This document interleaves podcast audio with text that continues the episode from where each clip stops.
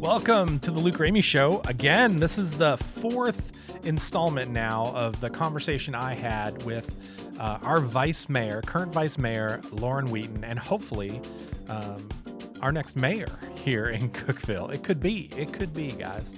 So I'm gonna turn it over to that conversation so you can take a listen to it and not talk too much here at the top of the episode. But I do want to say we get into economic development today, and I really love. There's some of that conversation that I did not include in this episode, but I had such a great time talking with Lauren and learning more about how the city council approaches economic development here in the city. The way she talks about, how they go out there and they do try to attract those bigger corporations to come in, but they reinvest to help support the mom and pops, the local businesses. And that was refreshing as a local business owner to hear. That was really refreshing to hear. But yeah, I'll let you take a listen to that conversation. Yeah. So I want to ask you this question because this is This is like one of those important things for me that I don't think we talk about it a lot, and it's fine. I don't think a lot of people are interested in it, you know what I mean? Necessarily, or in the depth that I am. Yeah. But economic development, What does good economic development look like?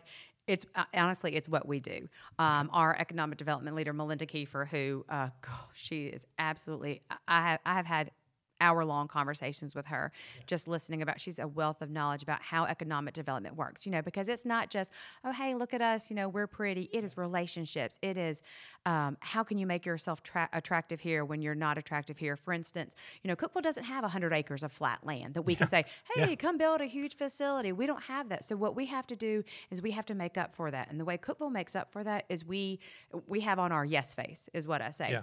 We are willing to say, hey, look, we can't offer you this. We can do this for you. What about this incentive? We have things like pilots and TIFs, which help with, taxes that they have to pay to us. So that's a little incentive there. Yeah. And those are actually state regulated. So you're kind of limited. You're only allowed to do so much. Exactly. Yeah. But then what you have to do is you've got to be creative. And you've got to find those other ways to make those industries want to come here, invest here, give us those high quality paying jobs, because that's where we are, I feel like, in our growth right now, is we can be selective about who we want to invest in Cookeville. Yeah. If you're going to come here, you're going to need to pay our citizens a good salary. You're going to need to make sure that you're investing back into our city. So we're there, and our economic development is key to getting those industries in. And we've been doing it. I mean, FedEx just committed, and they're building I don't even know, 250,000 square foot facility over there. Yeah. We had Academy come in. We've got the retail. That's another area, because our city is so dependent on sales tax. So retail is real important to how we get people to come spend the money here. For sure. No. Yeah. And I guess for me as a local business owner, you know what I mean? And Yeah. And I'm, we're a private, like Cookeville Creative, which is where we are now, is a like private film studio. There is no other one in Cookeville. No, there's not. No. But this is what's annoying to me. This is me ranting a little bit. No, please, yeah. I talk to people in town all the time, and they hire film studios from Nashville all the time, or Atlanta, or somewhere in North Carolina. I'm like, what are you doing? Yeah. You know what I mean? Like we're seriously right here. And so I'm all the time like, how can we wave a flag and let people know? Because a lot of times it's because they don't know we're here. Yeah. You know what I mean? Or they don't know enough about us to trust us, and that's on us. We need to communicate better. But that's one of the things I always think about is what about the businesses that start here and grow here? I live over on 10th. Yeah. Whole bunch of road construction coming on. A lot of reasons to hate the city for probably no good reason. It's probably not appropriate. There's some traffic over there. But it's going to be great when it's done. I'm super excited for when it's done. But the reasoning that we're having some traffic now is a new retail development over there, which was Food City, which put a grocery store closer to me. I don't have to cross 111 into Allgood. Not to talk about Allgood. Your sales tax day in Cookeville. Yeah, thank you. So I'm very excited about that. So I get to go to the grocery store there, which is great. However, at the same time, the Food City opened. The Spring Street Market closed down. Oh, I know. And I want to say, I'm betting it was coincidental. I'm really, yes. The other thing that happened, and this one, I don't know the details of it all, but I've noticed it in the last couple weeks. Food City had a sign up that said, welcome all good pharmacy customers. And so they closed down. Yeah. And it makes me wonder, is attracting these larger corporations. Does it hurt local business? And that's an argument that has gone on for hundreds of years. Obviously. I mean, that's, you know what I mean? And I'm not saying, you know, burn all the Walmarts, and, you know, only mom and pops. I want to pay 3 times more for meat than what I am. You know, I'm not that guy. You know, I'm not saying that. But I wonder, you know, at what level is that something that weighs on the city council mind when you're making decisions like that? Yeah, that is something that we actually make sure that while we are recruiting these big industries with these big footprints, we're making sure that there are little local shops that we're also trying to take care of. For in fact, we went ahead and tried to get the rest of that hotel motel tax to come into the city so that we can use that for tourism and visitors. Yeah. And so what we did is turned around and we gave $25,000 of that to the Visitors Bureau to make sure that they're taking care of, you know, those local shops. When we talk about the West End area, all the things that we want to do to make it more walkable, to make it more pedestrian friendly, bike friendly, green space, so we can really revitalize that area, make people come to that as well. So no, it is always on the forefront of city council's mind. Yes, we're over here. We want the big people to come in, but at the same time, we know what makes Cookeville special, and what makes Cookeville special is it's local vendors, it's local shops, it's local people. Yeah. Well, that's awesome. Well, I want to make a mention. You said something a little bit ago that I never considered about economic development, and that was that you bring in that hotel motel tax down on the interstate from somebody, right? But then you take that revenue and you reinvest it. Yes.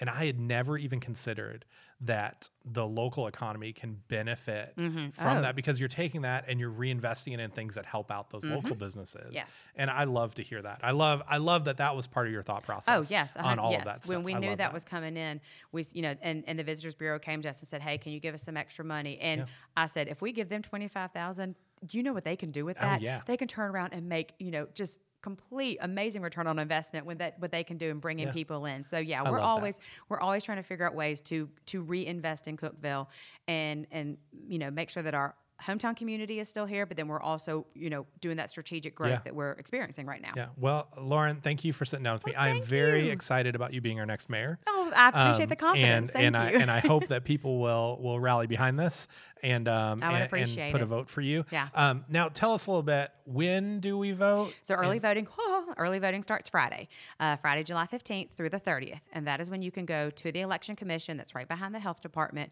between 8 and 4, and you walk in and vote. It is the easiest thing. It takes longer to, drop off a book at the library. You literally walk in, you know, fill out your card. They take you there because there's never a line normally. Yeah. Click your buttons and you're done. What do I need to bring with me? Make sure you have an ID. You do not have to have your voter registration card. Okay. You can go online to check to make sure your registration is correct. Okay. And you just take your ID, don't have to have your card, and they check you in, give you a sticker that says I voted. And if you bring your kids, they give you candy. Oh, bring the kids. Yes, I bring my kids and they get candy. Yeah. And it's that simple. So 15th through the 30th, that's early voting. And then Election Day is August 4th, which is a Thursday. Kids will be out of school. Yep. And that night we'll find out the results, and hopefully I'll be your next mayor. I'm sure you will. Wow. A huge thanks to Lauren for sitting down with us and even just explaining there at the end of how we vote and early voting and how you can go down there and do that. And so I encourage you, get out and vote. Take a look at all the candidates. There's 11 of them. Take a look at those candidates. Figure out who is lining up as a good leader, as someone equipped to make some hard decisions and cast some vision and some leadership for our city, and then vote for them. Okay, whether you're voting for 5 different candidates or whether you're just voting for a couple that you know you want in there, which is what I'm doing. I encourage you to get out and to vote here during early voting or on Election Day coming up. So we've got some more stuff coming up. The next thing I'm going to be releasing is a few conversations I've had with D Prince, who is not currently on the city council, but he will be running for city council this year, and hopefully be a part of that coming up in this next session. So I really hope he makes it, and I can't wait to share him with you. If you've never met D, he's an incredible guy. He makes a huge impact in this community and has for years. D Prince is a staple in Cookeville. So thank you so much for tuning in to the Luke Ramey Show. You can always check us out on Instagram, see what's going on there. There's normally not much, but you can get our podcast every time it comes out, including back episodes if you want to go back and listen to other ones, wherever you get your podcasts. But you might as well just keep listening right here.